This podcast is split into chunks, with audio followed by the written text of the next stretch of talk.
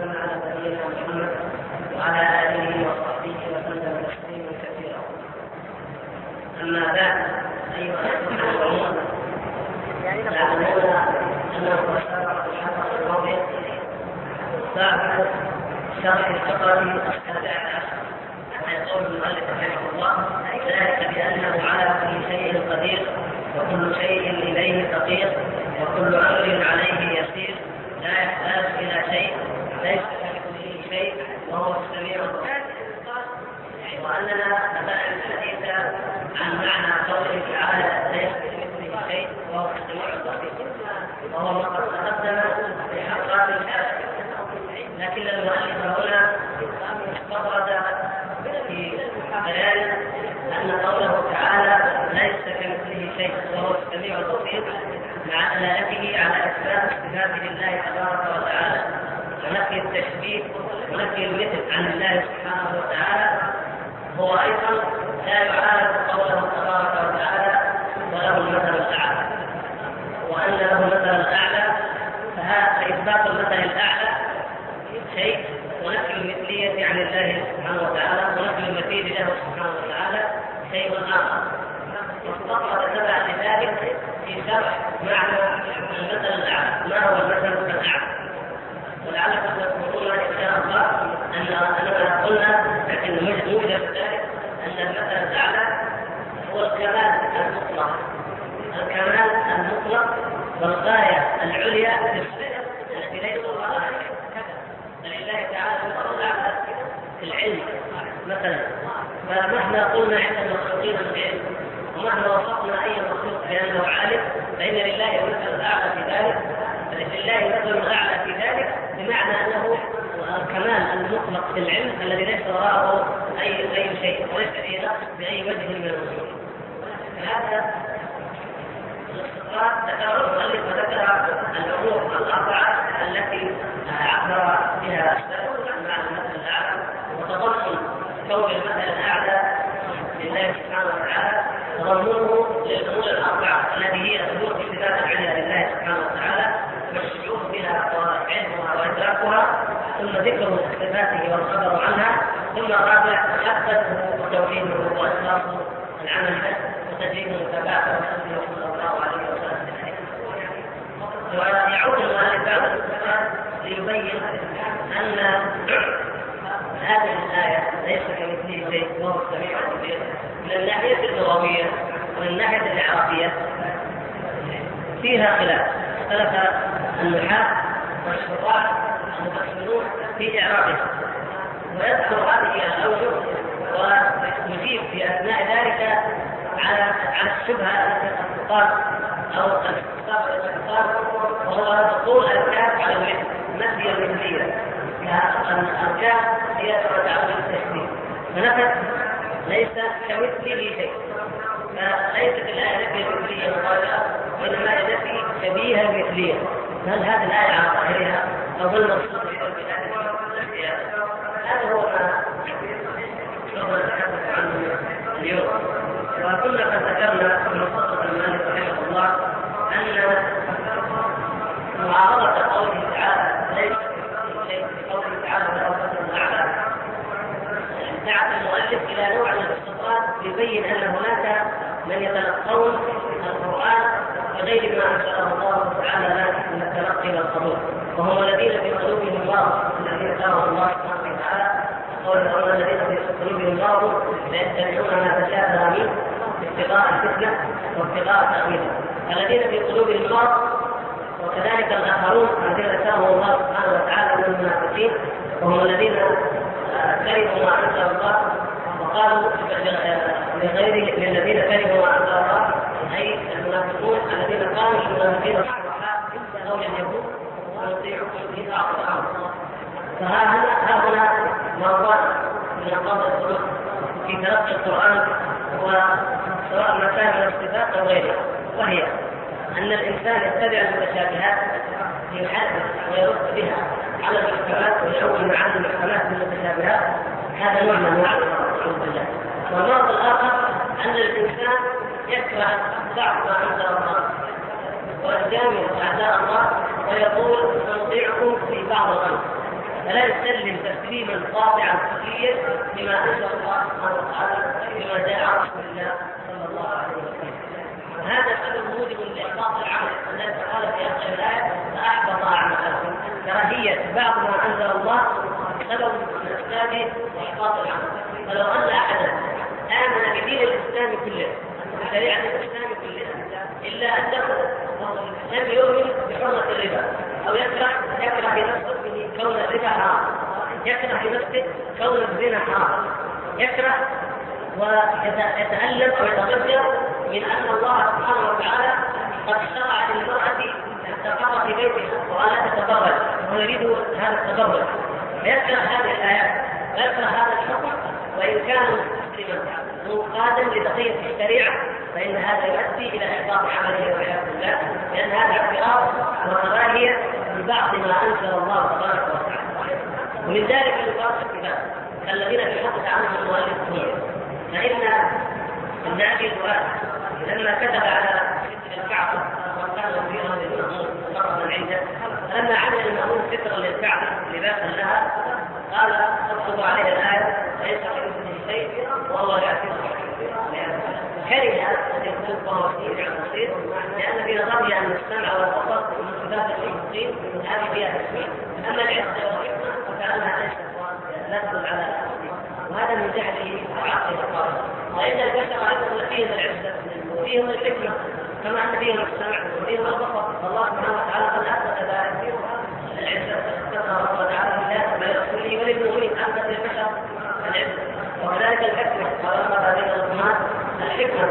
فإذا نفس الشيء من الفرق بين هذه الأصوات والمصنفين ليست بأن الغرب بعض الصفات ونظر من بعضنا، وإنما الفرق نقول أن ما يتعلق بذات الله كتاب الله سبحانه وتعالى يختلف اختلافا كليا عن المخلوق، فلله تعالى صفاته لا يقع بجلاله وللمخلوق صفاته لا يقع به وهو الجاهل والناقص والعادل.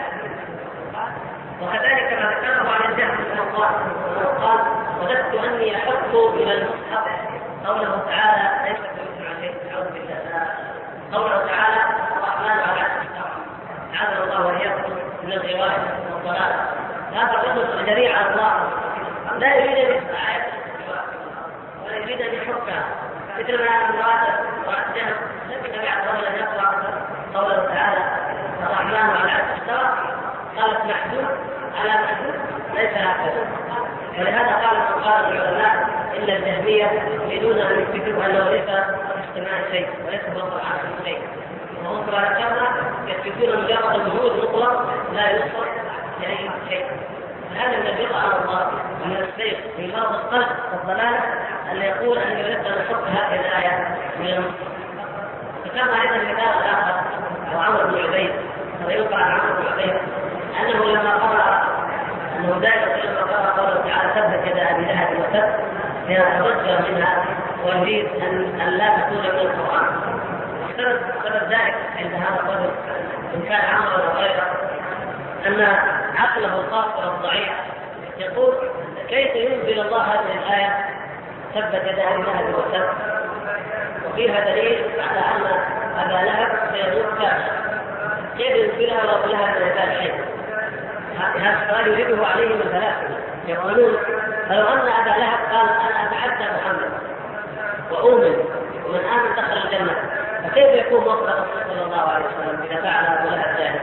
فحيروه هو اختار وما عرف الجواب، فقال يا ليتنا بس نحط الصوره هذه من المصحف المفتاح للمشكله من الجواب.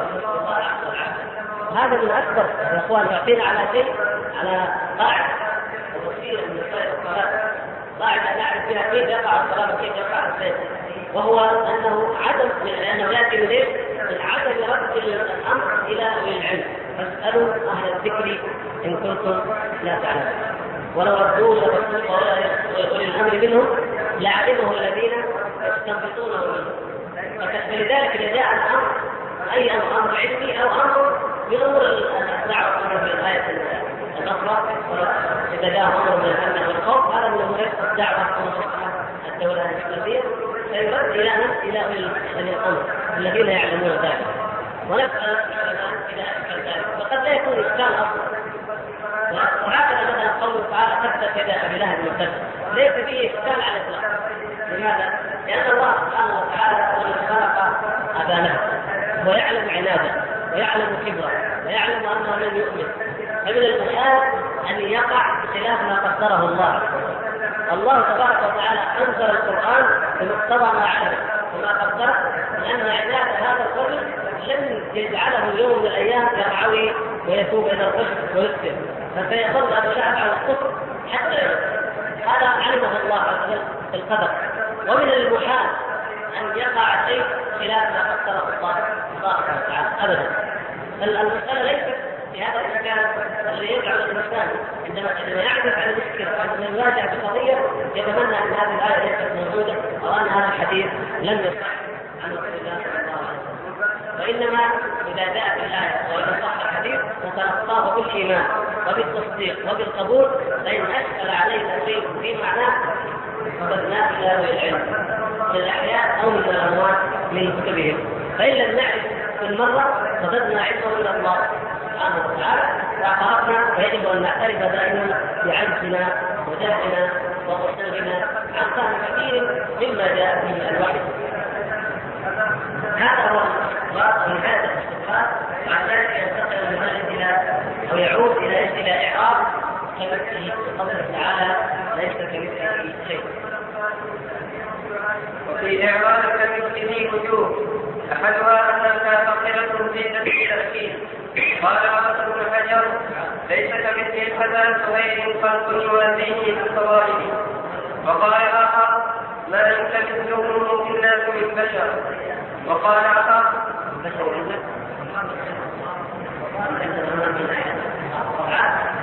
بشر يقام من أحد وقال آخر ومثله كمثل جذوع النخيل،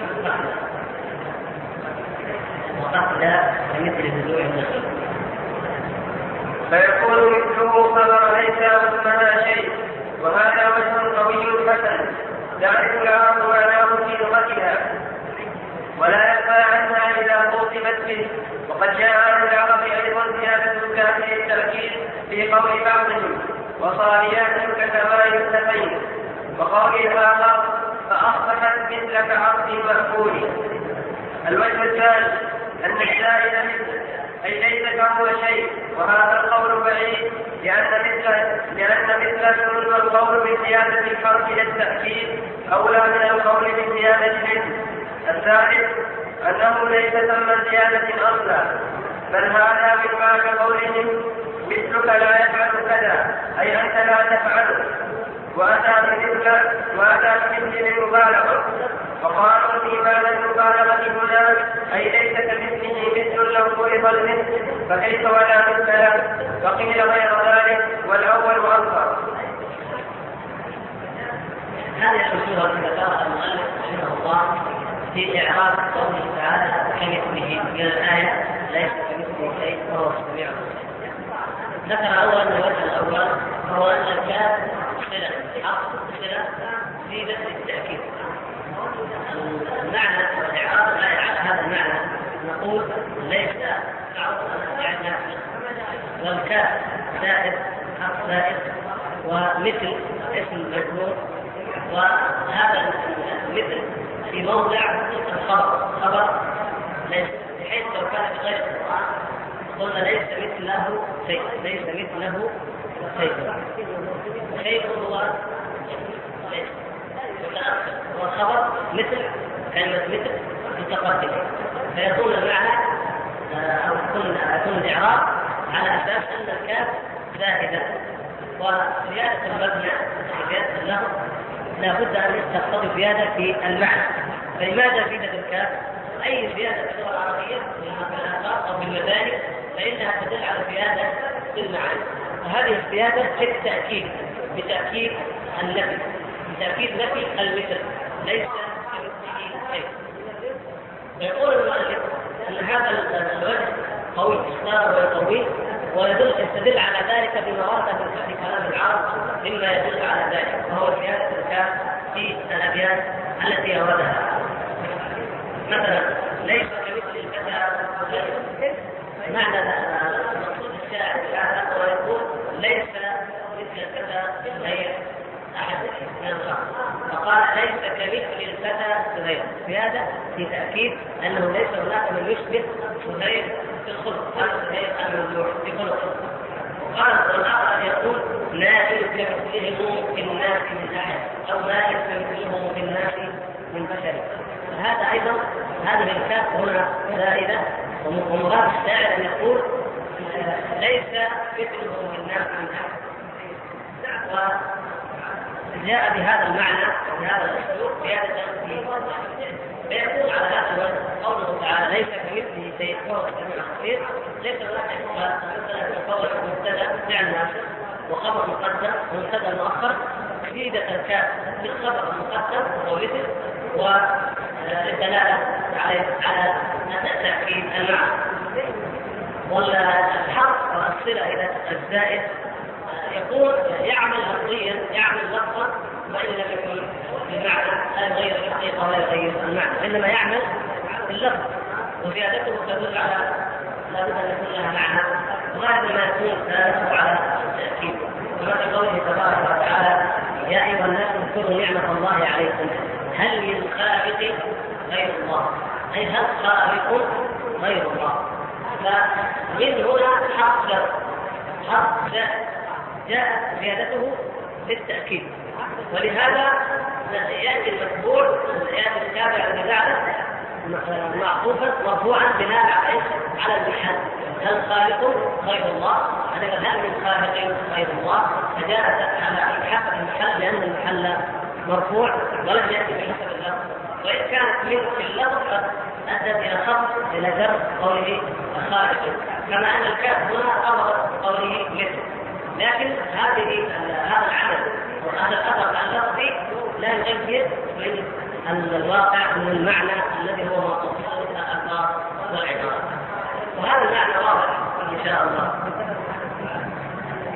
يقول قد جاء عن العرب أيضا زيادة الكاف للتأكيد في قول بعضهم وصاليات كما يؤثر، هذا طبعا الأمر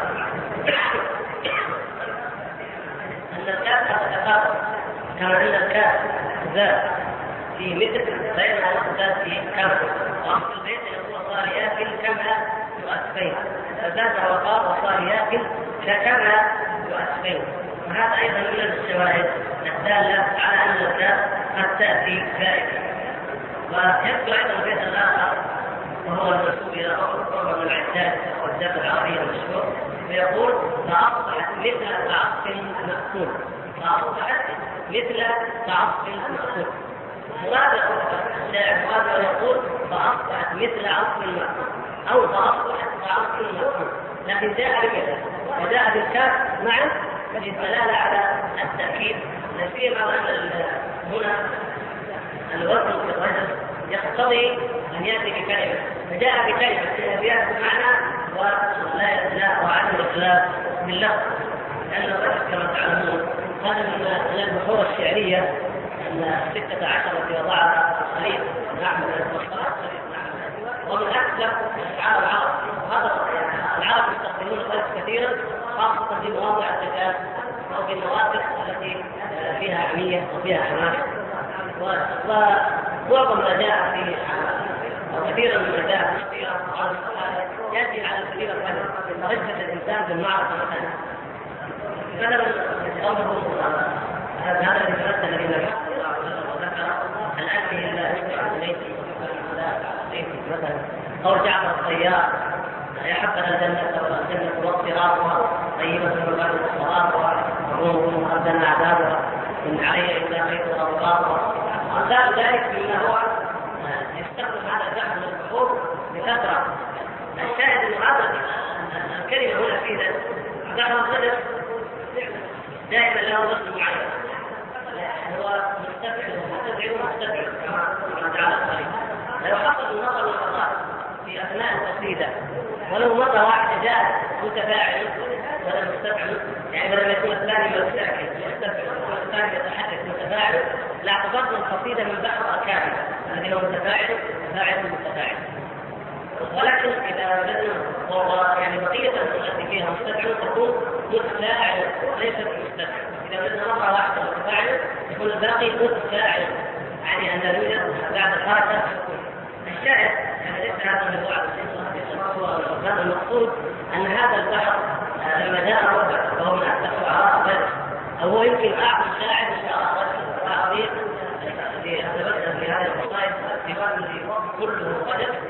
فجاء لهذا فجاء بالزيادة صاحب جديد الوليد رجل البحر، ومع ذلك فيها في هذا المعنى فأصبحت مثل تعصف الماء. ولذلك نحن نقدم مثل وأخر كاف أن البيت لا يتولد إلا بهذه الطريقة.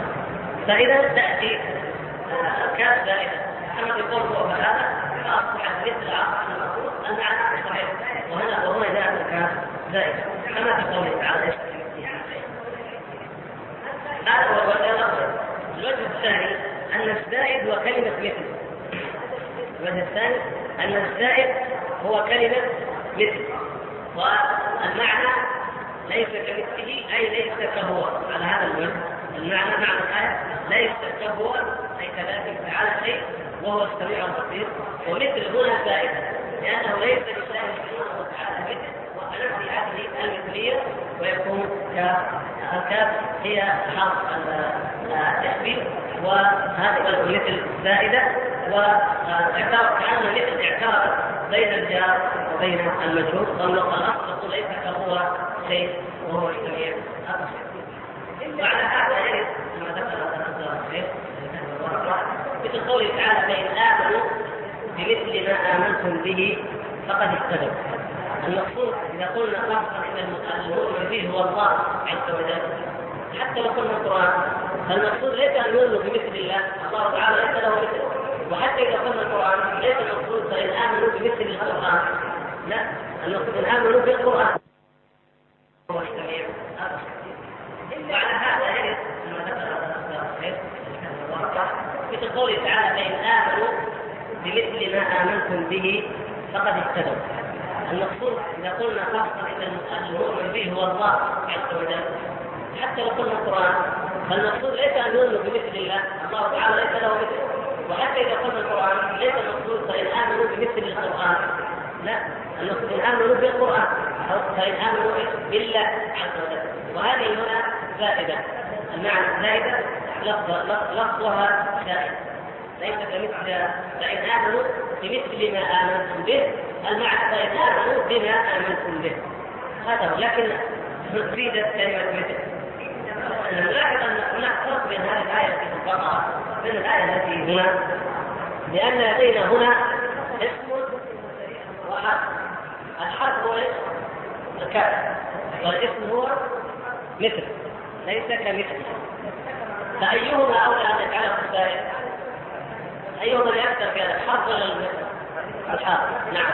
فالأولى إذن يقول هذا المثل الثاني يضعف لأنه يجعل الاسم زائدا ويجعل الحرف أصليا، فالأولى أن نقول ليس كمثله شيء أن نجعل الكاف زائدا والحرف والاسم هو الأصل. إذن يقول هذا القول بعيد لأن مثل الاسم والقول بزيادة الحرف للتأكيد أولى من القول بزيادة الاسم. المثل الثالث في الآية أنه ليس هناك زيادة أصلا، ليس في الآية زيادة، لا نقول فيها زيادة أصلا. يقول آه عندما تقول عنه مثلك لا يفعل كذا، فالمقصود به كأنهم قالوا أنت لا تفعل كذا، مثلك لا يملك به القبائل، مثلك لا يفعل كذا، مثلك آه يفعل كذا، أي أنت تفعل وأنت لا تفعل، وإنما يأتي بكلمة مثل والمقصود بها أنت المصاب. فمن هنا ليس كمثل شيء أي ليس كذلك شيء فهو شيء، فيكون ليس الزائدة وإنما هي على اتجاه كما تأتي العرب في هذا المعنى هذا الشيء. فيقول مثل فلا يفعل هذا أي أنت تفعله، وأتى بمثل للمبالغة. وقالوا في معنى المبالغة هنا كيف يعني معنى المبالغة؟ قالوا أي ليس كمثله لو فرض له مثل فكيف ولا مثل له، يعني ليس لله عز وجل مثل، لكن لو فرض لو فرض فإنه ليس لمثله مثل. فهذا يقول هذا المعنى يكون اقوى بنفي النسبيه عن الله عز وجل. هذا القول القول الثالث الذي يقصد اصحابه به ان لا يقبل زياده. وبعض الناس يحتج او يقول يعتمد على هذا القول دائما او يقول به في القران. فاذا قلت مثلا لا اقسم يوم القيامه قال بعضهم ان لا زائده، يقول لك لا القران لا يوجد زائده، ما يوجد في القران في زائده. وكذلك هنا بعضهم على هذا ان يقول لا ليس في زياده وانما فيها معنى. والحقيقه ان الذي يقول ان هذا الكلمه زائده لا يعني بها ان في القران شيئا زائدا يمكن ان نستغني عنه او لا قيمه له، لا، انما المقصود هذه المصطلحات وضعت لمعرفه معاني الالفاظ ومعاني الكلمات والنصوص لا اكثر ولا اقل، والا بالمعنى لا شك ان قول هذا لا اقسم بيوم القيامه وابلغ واخذ من قوله اقسم بيوم القيامه حتى لو كان المقصود كما يقول الاغلب. لا لا يعني لا يقول احد انه لا شيء زائد بالقران بمعنى انه لا قيمه له او انه يستغني عنه، لا، انما المقصود انه باصل العباره باصل الكلام لا يوجد فيه هذا الحق، كما قلنا هل من خالق غير الله، ففي اصل الكلام ليس هناك خالق غير الله، لكن هذه منه زائده من الناحيه الاصليه. اما انها محتاج اليها او لها فائده، نعم لها فائده عظيمه وهي التعبير، فانها قولك ليس هل من خالق غير الله اقوى من قولك هل خالق غير الله.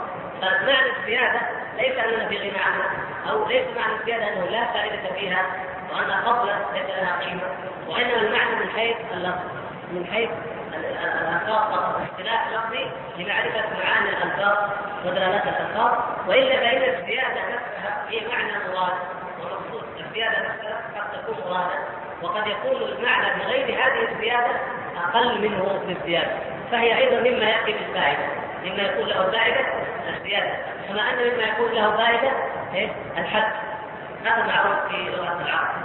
هذه الثلاثه شروط الوارده في الايه وهي واضحه ان شاء الله تبارك وتعالى. قوله خلق الخلق بعلمه، خلق اي اوجد وانشا وابدع، وياتي خلق ايضا بمعنى قدر، والخلق مصدر وهو صلاة على المخلوق. وقوله بعلم في محل نصب على الحال أي خلقهم عالما به. قال تعالى ألا يعلم من خلق وهو اللطيف الخبير.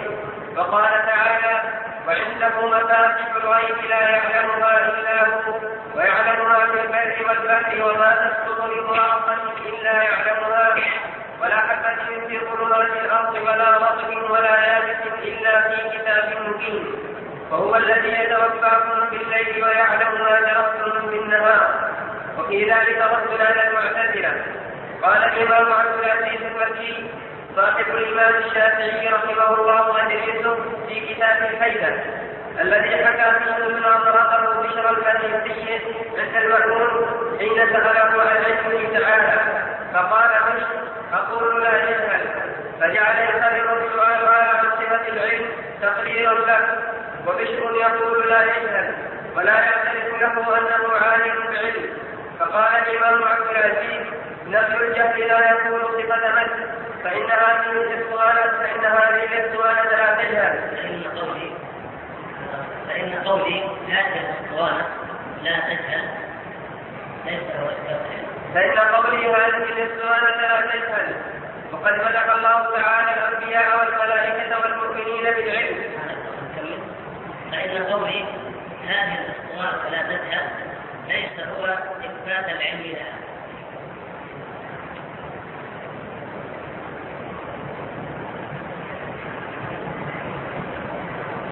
فإن قوله هذه السؤال لا تجهل هذه السؤال لا تجهل ليس هو إثبات العلم لها.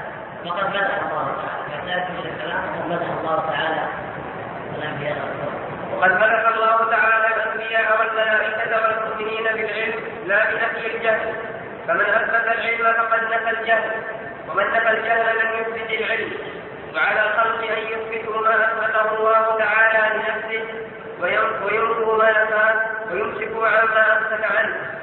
والدليل العقلي على علمه تعالى أنه يستطيع إيجاد الأشياء مع الجهل، ولأن إيجاده الأشياء بإرادته والإرادة تستلزم تصور المراد، وتصور المراد هو العلم بالمراد، فكان الإيجاد مستلزما للإرادة والإرادة مستلزمة للعلم، فالإيجاد مستلزم للعلم، ولأن المخلوقات فيها من الإشكال والإثبات ما يستلزم علم الفاعل لها، لأن الفعل المحكم المثبت يمتنع صدوره عن غير علم، ولأن من المخلوقات ما هو عالم والعلم صفة كمال، ويمتنع أن لا يكون الخالق عالما. وهذا له طريقان: أحدهما أن يقال نحن نعلم بالضرورة أن الخالق أكمل من المخلوق، وأن الواجب أكمل من الممكن، ونعلم ضرورة أننا لو تركنا شيئين أحدهما عالم والآخر غير عالم كان العالم أكمل، فلو لم يكن الخالق عالما لازم أن يكون الممكن أكمل منه وهو ممتنع. الثاني أن يقال كل علم في الممكنات التي هي من المخلوقات فهو منه، ومن الممتنع أن يكون فاعل الثمان ومبدعه عالما منه بل هو أحق به، والله تعالى له المثل الأعلى، ولا يستوي هو والمخلوقات لا في قياس تمثيلي ولا في قياس شمولي، بل كل ما ثبت للمخلوق من كمال فالخالق به أحق، وكل نقص تنزه عنه المخلوق ما فتنزيه الخالق عنه أولى. أنا انتقل المؤلف رحمه الله الفقرة الثامنة عشرة، وموضوعها إثبات صفة العلم لله سبحانه وتعالى. إثبات صفة العلم، والأدلة من الكتاب والدليل أيضا الفطرة والعقل على أن الله سبحانه وتعالى عالم. فالمؤلف رحمه الله تعالى يقول: خلق الخلق بعلمه، خلق الخلق بعلمه، كما قال الشارح: إن خلقه عالما به. خلق الخلق أي المخلوقات، خلق المخلوقات بعلمه أي حال كونه عالما بهم، فهذا في إثبات للعلم. فالذين يثبتون أن الله هو الخالق وحده سبحانه وتعالى، وقد كان العرب في الجاهلية هكذا: ولئن سألتهم من خلق السماوات والأرض ليقولون الله. فكل من أثبت ويثبت أن الله هو الخالق عليه أن يثبت أن الله سبحانه وتعالى عالم، وفي هذا نقول على من ينكر هذه صفة العلم. فيستدل على ذلك في الآيات بقوله تعالى: ألا يعلم من خلق وهو اللطيف الخبير، وفي آيات كثيرة: وهو العليم الحكيم، أو إنه كان عليما حكيما، وأمثال ذلك مما يدل على إثبات صفة العلم. آيات وأحاديث وأدلة عقلية أيضا لا تحصى ولا تحصر في إثبات علم الله سبحانه وتعالى، ومنها ما تقدم الحديث عنه وهو المرتبة الأولى من مراتب القدر، وهو العلم بأن الله سبحانه وتعالى يعلم ما كان وما سيكون وما لم يكن لو كان كيف يكون، وأنه سبحانه وتعالى قد كتب ذلك كله وقدره عنده وعلمه به جل جلاله، وأن وقوع الشيء وفق ما قضاه وقدره لا يزيده سبحانه وتعالى علما بالشيء، فإنه يعلمه على صفته التي سيكون عليها قبل أن يكون. ومن ذلك علم الغيب قاطبة، وهو إذا هذا الدليل المؤلف رحمه الله تعالى في آية الأنعام: وعنده مفاتح الغيب لا يعلمها إلا هو. وأمثال ذلك من الآيات الدالة على أن الله سبحانه وتعالى هو المتفرد بعلم الغيب، فهذا إثبات لصفة العلم. الذين ينكرون صفة العلم هؤلاء هم الجهمية. الجهمية ينكرون صفة العلم، ومن هؤلاء الجهمية بشر المدريس، ولذلك نقل المؤلف هنا نصا عن عبد العزيز الكناني رحمه الله تعالى. عبد العزيز المكي والكناني هذا تلميذ من تلاميذ الإمام الشافعي، وكان من خلفائه وخاصته.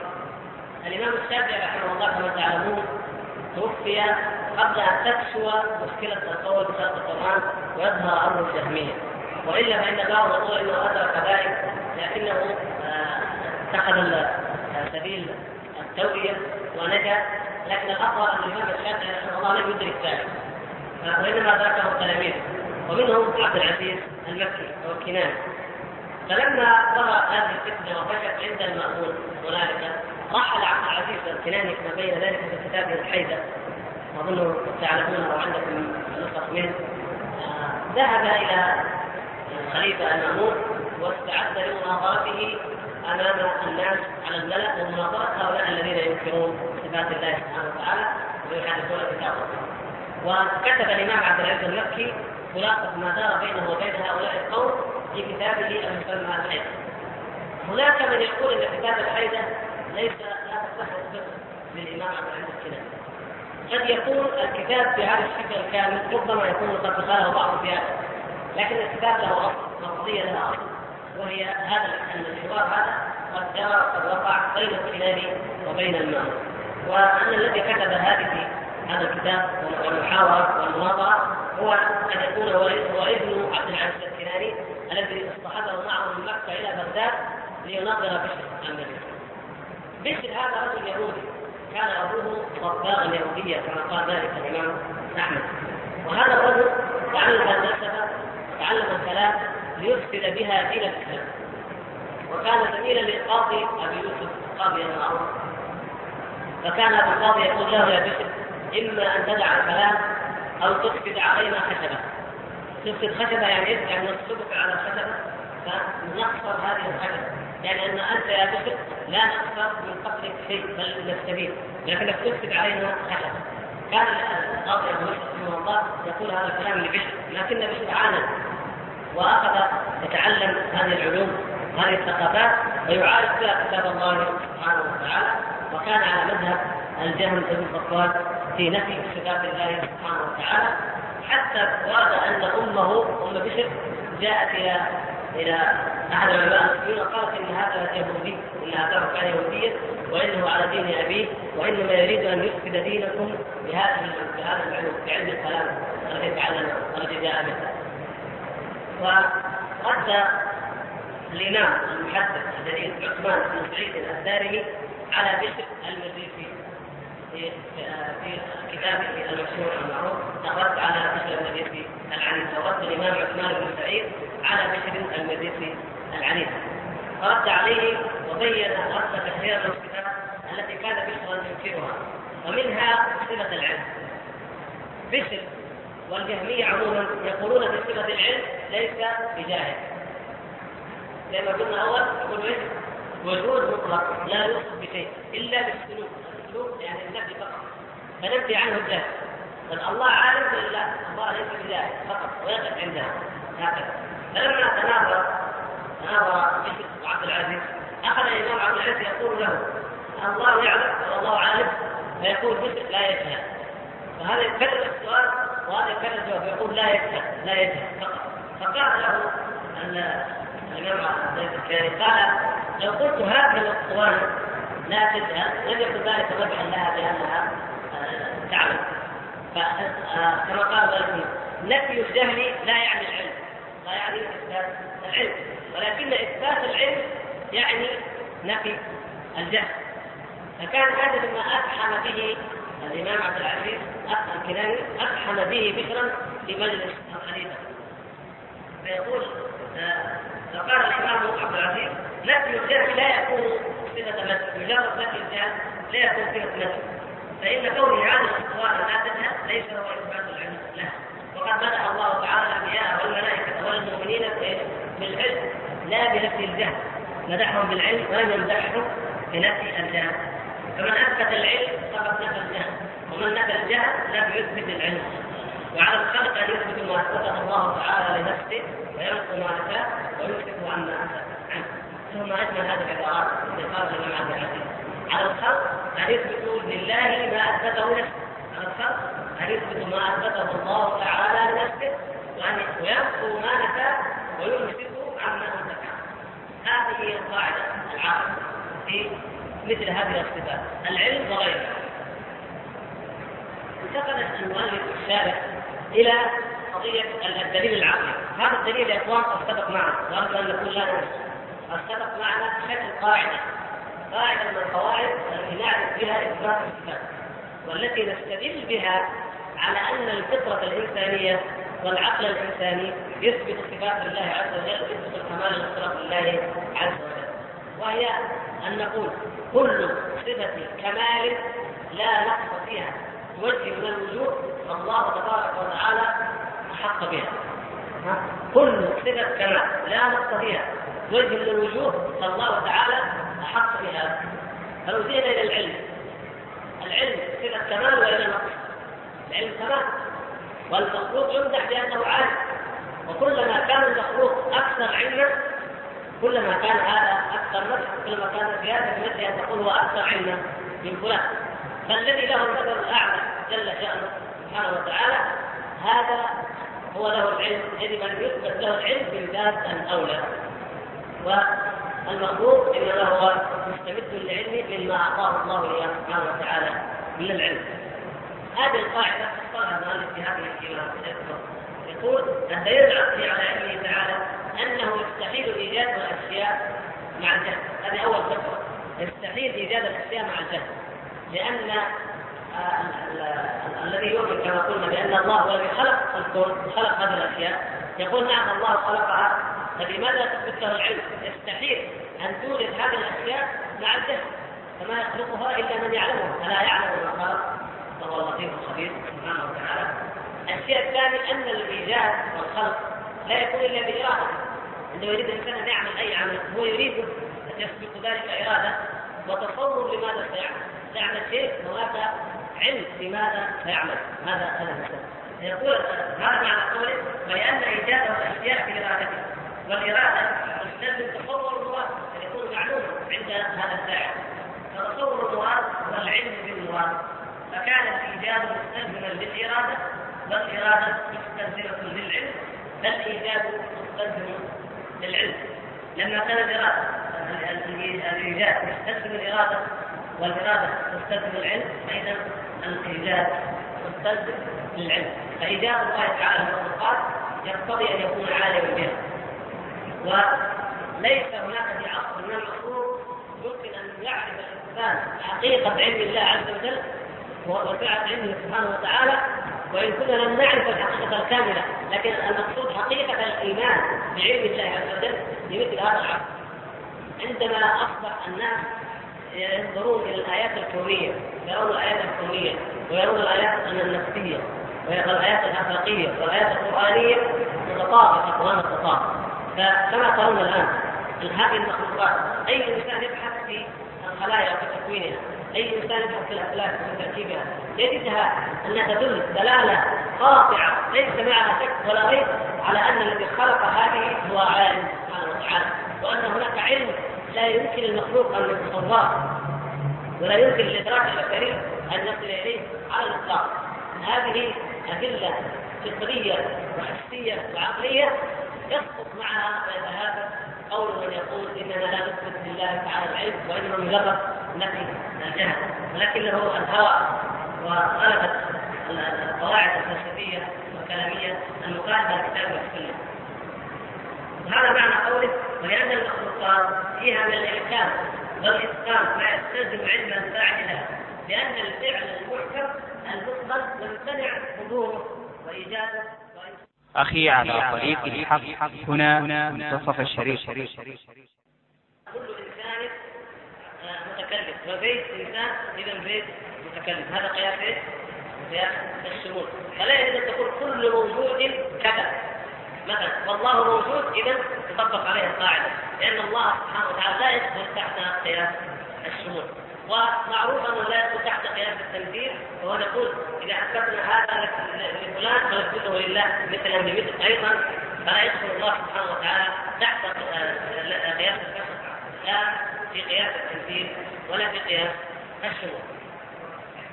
يقول إذا كل ما ثبت للمخلوق من كماله فالخالق فيه حق، وكل نقص تنزه عنه مخلوق ما فتنزيه الخالق عنه أولى. هذه القاعدة الآن نقص النظيف يقول بل كل ما ثبت للمخلوق من كماله لا نقص فيه بوجه من الوجوه، حتى حتى لا يرد علينا الإشكال الذي سبق أن قلناه كما في مثال الزواج مثلا.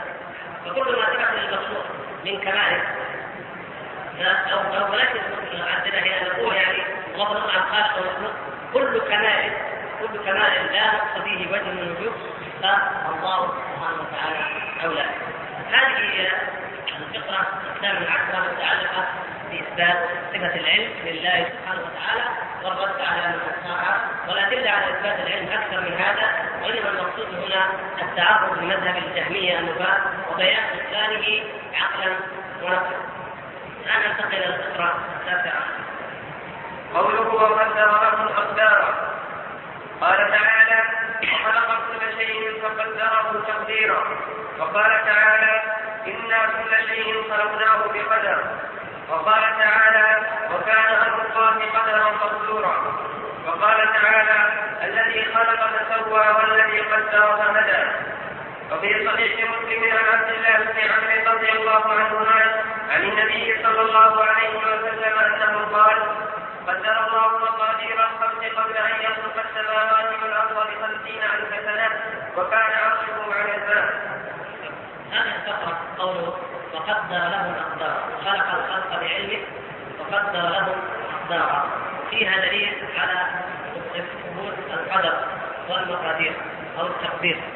القدر والتقدير أيضا في المخلوقات.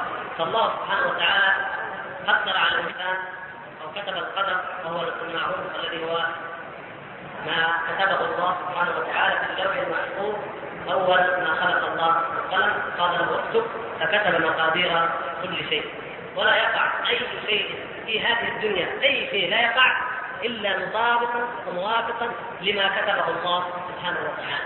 وليس لا يمكن أن يرد أحد من الناس ما قدره الله سبحانه وتعالى وما قدره تبارك وتعالى. وهذا قد سبق لشرحه في مبحث الإرادة. وكما تعلمون أن الإنسان الإيمان بالقدر هو أحد أركان الإيمان الستة. نؤمن الإنسان بالقدر وأن الله سبحانه وتعالى عليم بكل شيء قبل أن يوجد هذه الأشياء، قبل أن يخلقها فهو عليم بها، وقد قدر كل ما كان وما سيكون وكتبه وهو عليم به سبحانه وتعالى. وأن الخير والشر هو من عند الله سبحانه وتعالى ولا يتنافى هذا، مع ما قد سبق أيضا تقريره من أن سبب الخير فضل الله سبحانه وتعالى وسبب الشر ذنب العبد. المراد والمقصود أن هذا كله من عند الله سبحانه وتعالى، وهو الذي قدره وكتبه، وليس هناك لا معقب لحكمه ولا راد لقضائه بأي وجه من الوجوه.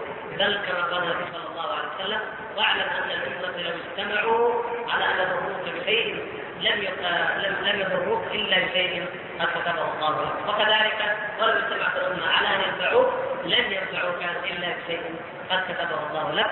رضع الأقلام ودفت الصهر. فهذا دليل من أدلة كثيرة على أن الله سبحانه وتعالى قد كتب وقدر وقد كتب القدر. وأيضا قدر الله تعالى المقادير.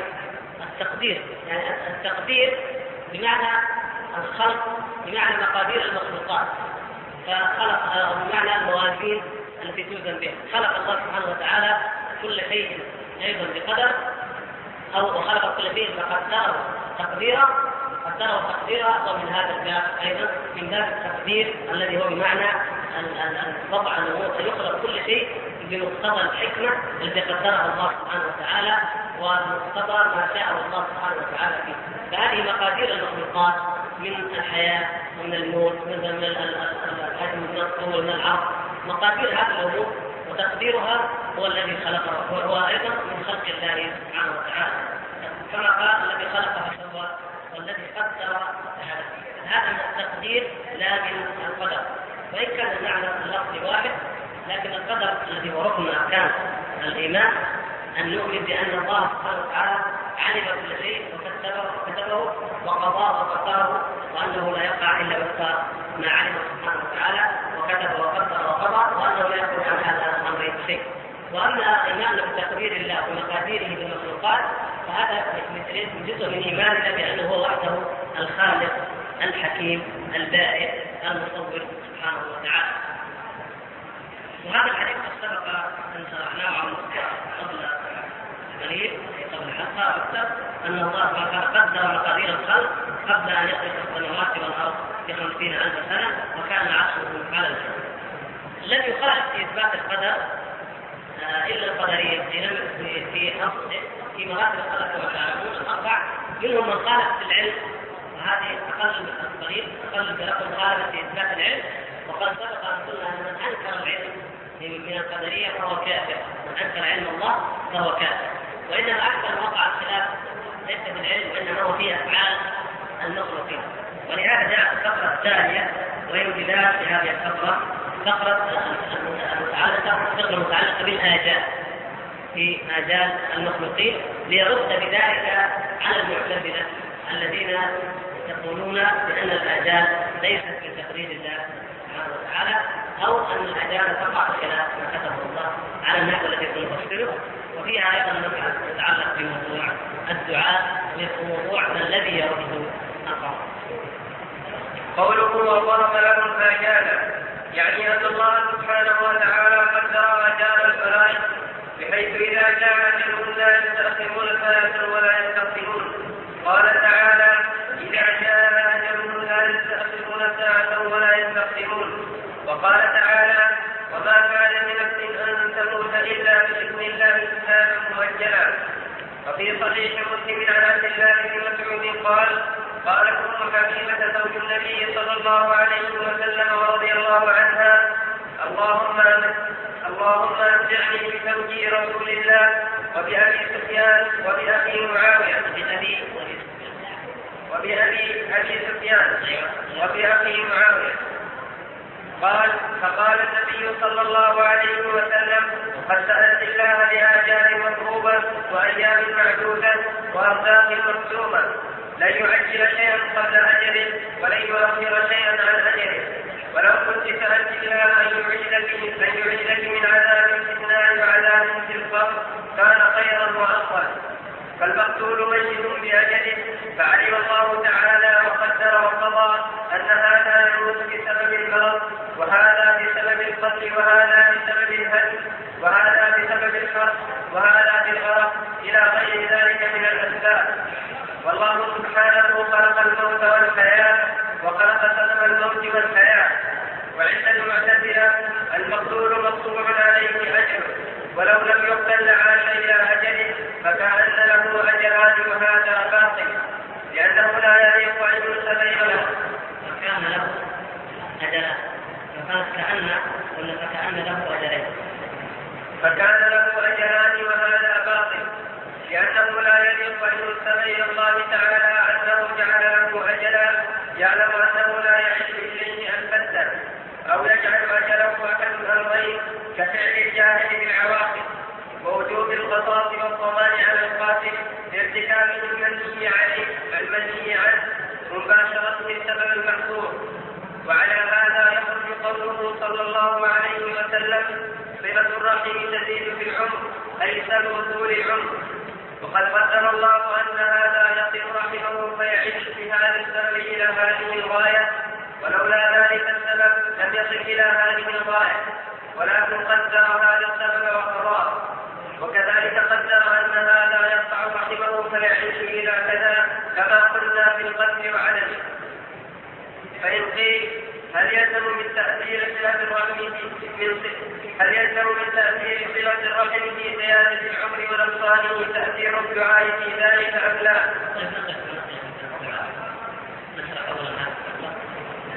موضوع يعني تأثير الدعاء وعلى موقف الدعاء من القضاء، وهل يرد الدعاء القضاء أي الآخر حتى نقل الفقرة الأولى وهي مزية الآجال.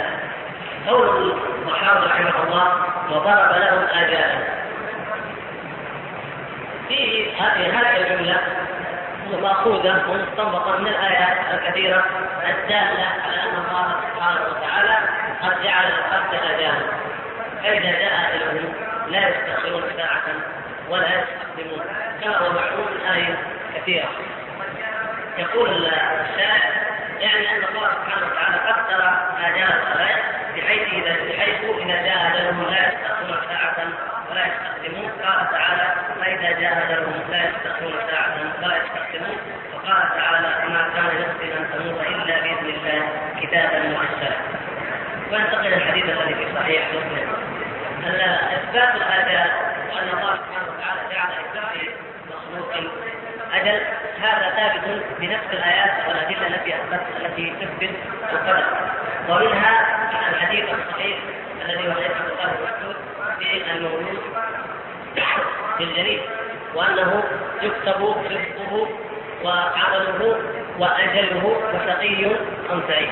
فيكتب هذه الأربع كلمات، يؤمر الملك بكتب أربع كلمات منها الأجل، يكتب الأجل أجل الإنسان يكتب وهو ما يشاء في بطن أمه. فليس هناك أي مجال لأن يعني يتوقع أحد أن هذا الأجل يمكن أن يغير ويمكن أن يبدل، وقد كتبه الله تبارك وتعالى على الإنسان وهو ما يشاء في بطن أمه، يقطع الأمل ويقطع تعلق الناس بأن أحد غير الله يملك أن يمد في عمر فلان أو يحصل من عمر فلان، أو أنه إذا قتل فلانا فإنه قد انتقصه شيئا من عمره. بل الآجال والأرزاق كما جاء في الحديث الصحيح الآخر يقول النبي صلى الله عليه وسلم: إن روح القدس وهو جبريل عليه السلام نفث في روحي أنه لن تموت نفس حتى تستكمل رزقها وأجلها، فاتقوا الله وأجملوا في الطلب.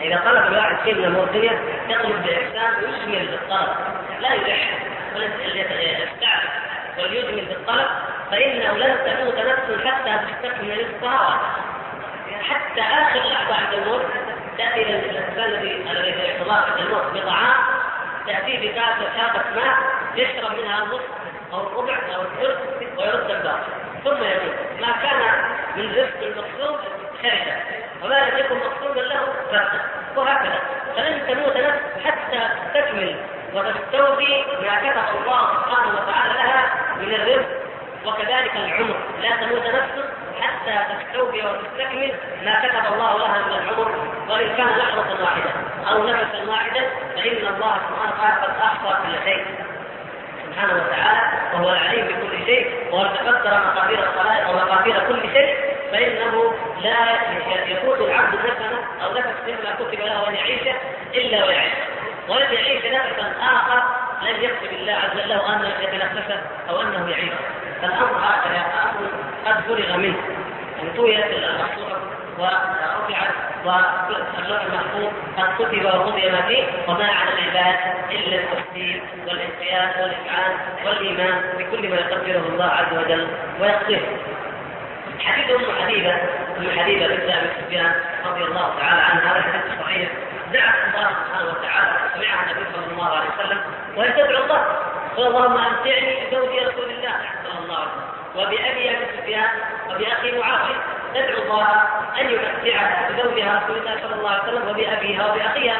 النفس البشرية هكذا تتمنى تتعطش للخلود وتدعو وترجو أن تخلد أو يخلد من تحب، نفس يعني شيء موجود للنفس البشرية، وليس هذا الشيء في ذاته المحظور ما دام أن الله تعالى قد جعله وله حكم فيه. هذا الشيء هو الذي جعل أبانا آدم يطيع الشيطان، ومما جعله يطيع الشيطان أن تكون ملكين أو تكون من الخالدين، فلما أغراه الشيطان بالخلود قد تكون من الخالدين إذا أكلت من الشجرة، لأن النفس الإنسانية تكره النور تكره القناة والانقطاع، فإذا إذا أكلت من هذا يكون من الخالدين، هذا الخلق له عن قضية أنك إذا أكلت فإنك تقطع بمعصية الله عز وجل. وهذا الإنسان دائما حب الخلود وحب الموت وحب الحياة وحب المال وحب الأولاد يأتيه فيشغله وينفيه عن طاعة الله سبحانه وتعالى وعما أمر به الله سبحانه وتعالى. الشاهد أن أم حبيبة رضي الله تعالى لما دعت ذلك وسمعها النبي صلى الله عليه وسلم قال: قد دعوت الله بآجال مضبوطة وأيام معدودة وأرزاق مقسومة. ما في يعني ليس هناك، لن يزيد عمر أحد يوما واحدا، ولن يزيد رزقه ولا ذرة واحدة، ولن يتأخر أجله ولا لحظة واحدة بسبب هذا الدعاء الذي قد يدعوه الإنسان أو بأي سبب من الأسباب يظنه الإنسان. وأشهدها هي الأولى والأحرى والأجدى، قال: ولو أن لك قلت وأباك أن يحدث شيئا قبل أجله ولا يؤخر شيئا عن أجله، ولو كنت سألت الله أن يعيدك من عذابك في النار ومن عذابك في القبر كان خيرا وأفضل. الأولى بالإنسان هذا من عذاب الدعاء أن الإنسان يسأل الله سبحانه وتعالى من عذاب يعود من عذاب النار ويعود من عذاب القبر، يسأله من النعيم، أي يرجو من الله سبحانه وتعالى ما يتعلق بالنجاة وبالفوز الأخروي، ما يتعلق بالنجاة عند الله وفوزه بالآخرة. هذا أهم وأولى ما يجب أن ترجوه فيه. أما ما يجب أن يدعو الإنسان بأمر فيه اعتداء هذا محرم، وأن يدعو بشيء فيه نوع من الاعتداء أو رائحة الاعتداء، كالدعاء طول العمر مثلا. الدعاء طول العمر فيه رائحة الاعتداء، فهو أنك كان بدأ أن تعتدي في الدعاء، بمعنى إيه؟ بمعنى أنك تعلم أن الله عز وجل قد ضرب أجلا محددا، وأنك أنك تصبر أن يزيد وأن يمتد هذا الأجل مع علمك بأنه لا يمكن أن يزيد. وهذا مثل أن الإنسان قد مات فيأتي واحد يدعو جميع أنواع الأدعية والتضرعات والوارثة وغيرها ويدعو الله أن يولي هذا الميت، هذا محرم، هذا اعتداء، هذا من الاعتداء. فالإنسان لا يدعو الله تعالى بدعاء في اعتداء، وإنما يدعوه بما فيه خير الدنيا وخير الآخرة، والأولى يدعوه بما فيه علاقة بالنجاة والفوز من القرب بالجنة والنجاة من النار. ويدخل المؤلف رحمه الله بعد ذلك في بيان رد على المعتزلة الجهمية والمعتزلة، وخاصة المعتزلة هذه القضية، فيقول إن الله سبحانه وتعالى خلق الخلق وخلق الأعمال، والله تعالى خلق الموت وخلق أسباب الموت وخلق الحياة وخلق أسباب الحياة، فهو الخالق للجميع، بخلافه يقول أن العبد يخلق فعل نفسه، فلو أن أحدا قتل أحدا فإن هذا القاتل قد يقول المعتزلة هذا القاتل قد قطع أجله أجله الذي لو لم يقتله لعاش حتى يبلغه، ولهذا يقتل القاتل، قالوا نقتل القاتل لأنه قطع الأجل الذي قدره الله، ولولاه لكان لعاش الإنسان وصل إليه. يرد عليهم المؤلف رحمه الله تعالى بقوله إن الله سبحانه وتعالى هو الذي خلق الموت وخلق أسباب الموت، وهو الذي قدر أن هذا يموت بالحرق وهذا بالغرق مثلا، وهذا بالقتل في السيف، وهذا بمرض أي مرض هكذا، هذا هو الذي قدره، هو الذي قدره وهو الذي خلق سبحانه وتعالى. وأما المعتزلة فقولهم هذا وضع بطلان، لأنه يستلزم إثبات أجلين، إثبات أجلين، أجل حقيقي وهو الذي مقدر كما يقولون، وأجل واقعي وهو أنه عندما جاء أحد وقتل هذا الإنسان فأنه هذا هو الأجل الحقيقي.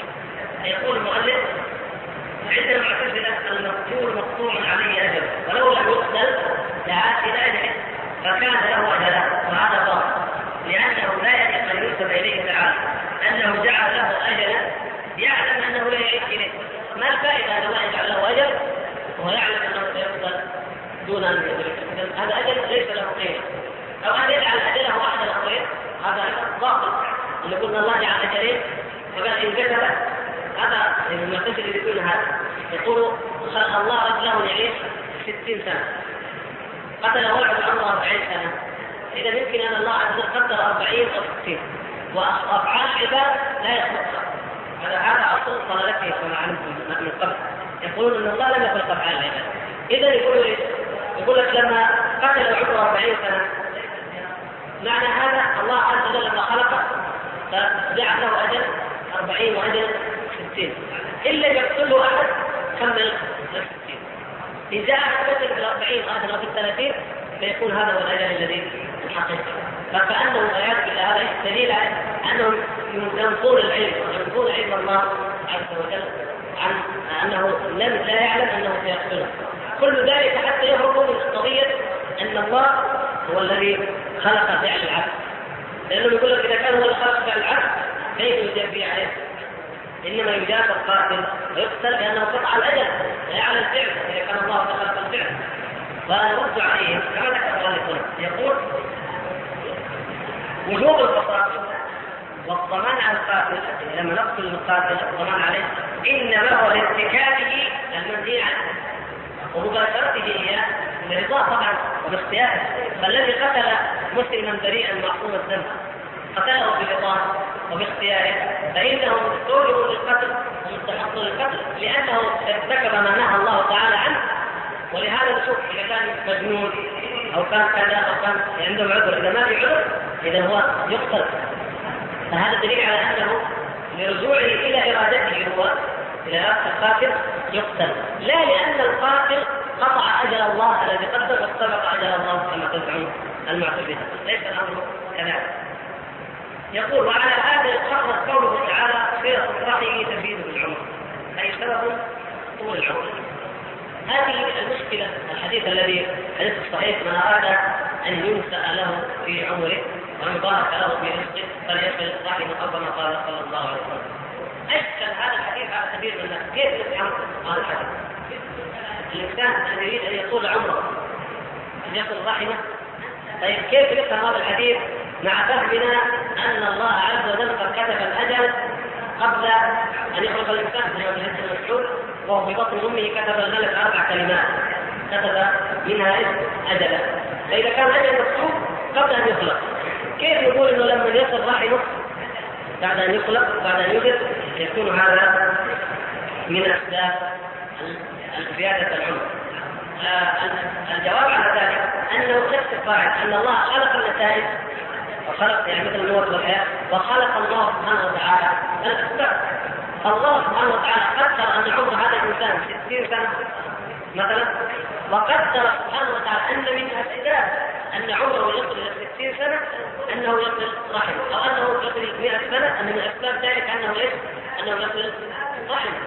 مثل ما يقدر بدون هذا بدون صلة الرحم يقدر الله أن هذا الإنسان لا يأتيه طاعون، لا يأتيه وباء، لا يتخلق عليه قاتل يقتله، فلذلك يطول عمره، أو أن يرزق الصحة والعافية على أسباب خلقها الله له، فطال بها عمره إلى المئة وإلى الثمانين، فكذلك قدر له أنه يصل رحمه فيطول بذلك عمره إلى الثمانين أو إلى المئة، لكن ليس هناك عمر مفترض مقدر ثم يأتي تأتي سنة الرحم مثلا فتزيده من كذا إلى كذا تزيد عليه، لا ليس هذا هو. والمعنى هذا قضية قضية زيادة العمر بالدعاء وبصلة الرحم وعلاقة الدعاء بالقضاء كان من الموضوعات الدقيقة التي تحتاج إلى فهم وتحتاج إلى وقت وإلى صلاة بها، ونحن كما يقولون إن شاء الله بعض الإخوة الآن هم يمسكون عمل بسنة النبي صلى الله عليه وسلم في مثل هذا اليوم العظيم، وبذلك نرى أن نقف هنا ونكمل إن شاء الله الحلقة القادمة بإذن الله تبارك وتعالى هذا الموضوع، نسأل الله سبحانه وتعالى